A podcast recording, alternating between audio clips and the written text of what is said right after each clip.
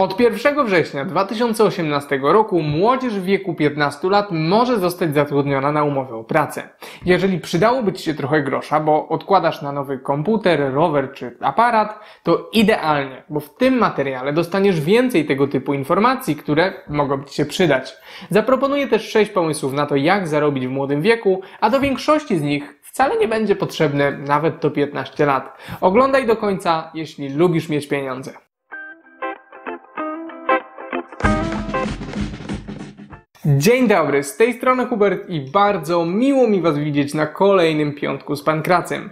Zauważyłem, że sporo osób widziało mój pierwszy film o zarabianiu w młodym wieku i w dodatku, że Wam się on podobał, dlatego postanowiłem zrobić część drugą, w której podzielę się z Wami kolejnymi sposobami, jak zarobić pieniądze albo dorobić sobie parę groszy do kieszonkowego. W pierwszym filmie omówiłem metody, które właściwie nie miały żadnych limitów wiekowych i dzisiaj też tak będzie, ale w dwóch pierwszych przypadkach osoby starsze będą miały troszkę łatwiej, ponieważ będą to przykłady legalnego zatrudnienia, na przykład w formie umowy o pracę.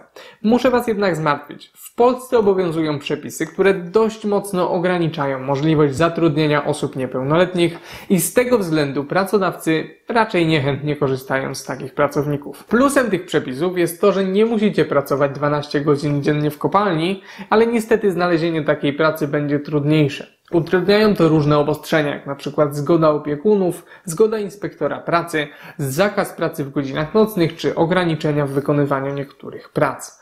Są jednak nadal miejsca, gdzie nastolatek może znaleźć zatrudnienie. Zaczniemy właśnie od nich, a następnie skupimy się na mniej oficjalnych metodach. Punkt pierwszy to praca w marketach. I jest tutaj kilka możliwości. Pierwsza to inwentaryzacja, czyli zatrudnieniu przy zliczaniu towarów w sklepach. Praca nie jest ciężka i nie wymaga kwalifikacji zawodowych. Po prostu liczymy ile jest towaru na półkach w sklepie. Często takie prace są prowadzone w porach nocnych lub w niedzielę, no bo wiadomo, że sklep w tym czasie musi być zamknięty. Oh, really? Możemy też zatrudnić się przy wykładaniu towaru i chyba nie muszę tłumaczyć na czym taka praca polega. Godziny pracy mogą wyglądać przykładowo tak, że pracujemy dwa razy w tygodniu po 3 godziny dziennie. Na koniec praca na kasach lub na magazynie i tutaj również poszukiwanie są pracownicy w niepełnym wymiarze godzin do pracy popołudniami lub w weekendy. Jak widzieliście jest kilka możliwości do zarabiania w samych marketach. Można takiej pracy szukać na własną rękę lub poprzez agencję pracy tymczasowej.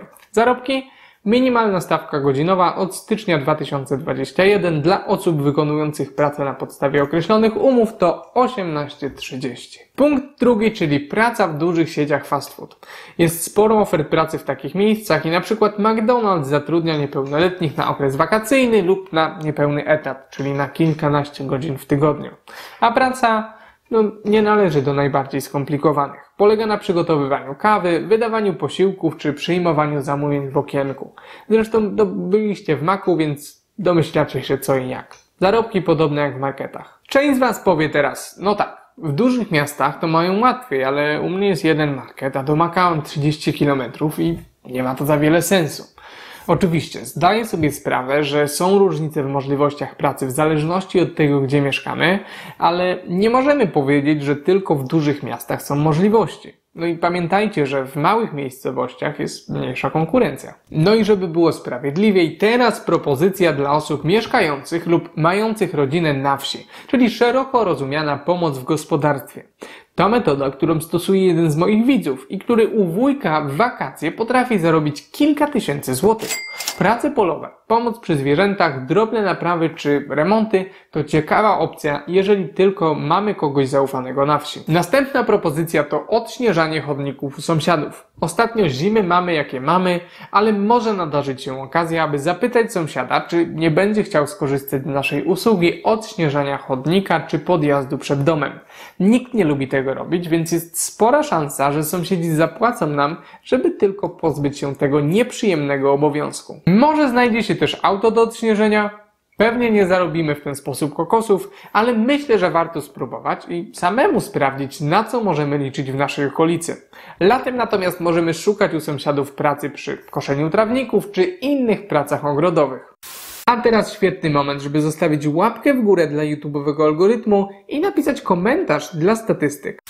Piąta propozycja także dotyczy samochodów i jest nią sezonowa wymiana opon w samochodzie. Sam pamiętam jak zacząłem to robić. Na początku jedynie pomagałem tacie i dostawałem 50% ceny rynkowej za taką pomoc. Z czasem jednak nauczyłem się sam zmieniać opony jedynie przy delikatnym nadzorze ojca, a później dostawałem już równowartość całego kosztu takiej usługi w warsztacie, czyli kilkadziesiąt złotych. Oczywiście, tym przypadku musi to być komplet opon z felgami, bo samych opon pod domem raczej nie zamienimy. Raczej nie. Jeżeli tylko macie możliwość na wykonywanie takich prac, to zapytajcie, czy rodzice nie chcą zaoszczędzić połowy kwoty, jaką wydają na zmianę kół i zaproponować, że sami się tym zajmiecie. Jeżeli tata zmienia opony sam, bo przypuszczam, że mamy raczej rzadziej się tym zajmują, ale nie chcę nikogo dyskryminować, więc jeżeli rodzic zmienia opony sam, to zapytajcie, czy możecie mu pomóc. Pewnie dorzuci wam coś ekstra do kieszonkowego. Na początku będziecie podawać klucz, dokręcać śruby, czy doturlacie koło, ale jak złapiecie trochę wprawy, to użycie lewarka również nie będzie dla was problemem. Za pół roku znowu trzeba będzie wymienić opony i tak kółko. Jeśli jednak nie chcecie czekać tak długo, to tę metodę z powodzeniem można wykorzystać przy wielu innych pracach domowych, za które trzeba płacić innym osobom, jak na przykład malowanie płotu, bramy czy umycie auta, cokolwiek co możecie zrobić sami. Możecie też próbować rozszerzyć ofertę i otwierać się na sąsiadów czy znajomych rodziców. Punkt szósty, czyli sport. Sam jeszcze w szkole średniej grałem amatorsko w piłkę nożną w klubie sportowym i po kilku sezonach rozgrywek awansowaliśmy do ligi okręgowej. Wraz z awansem pojawiły się premie pieniężne za wygrane mecze.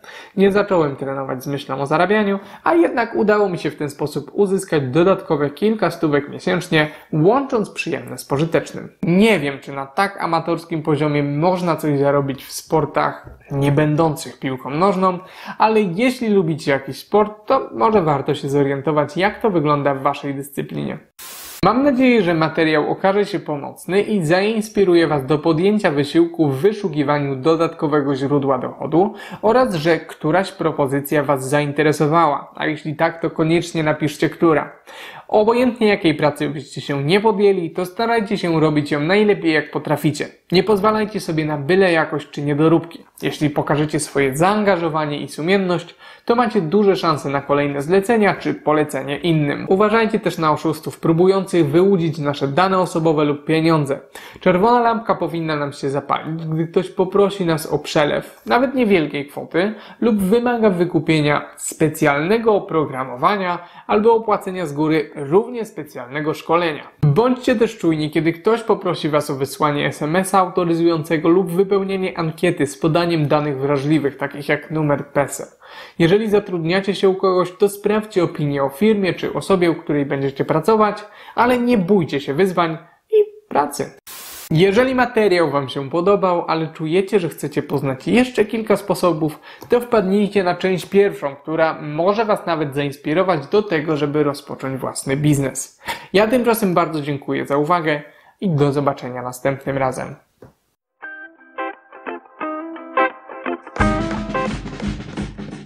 Podobno jedna na trzy osoby nie subskrybuje tego kanału. Czy Ty subskrybujesz? Ja też. do it!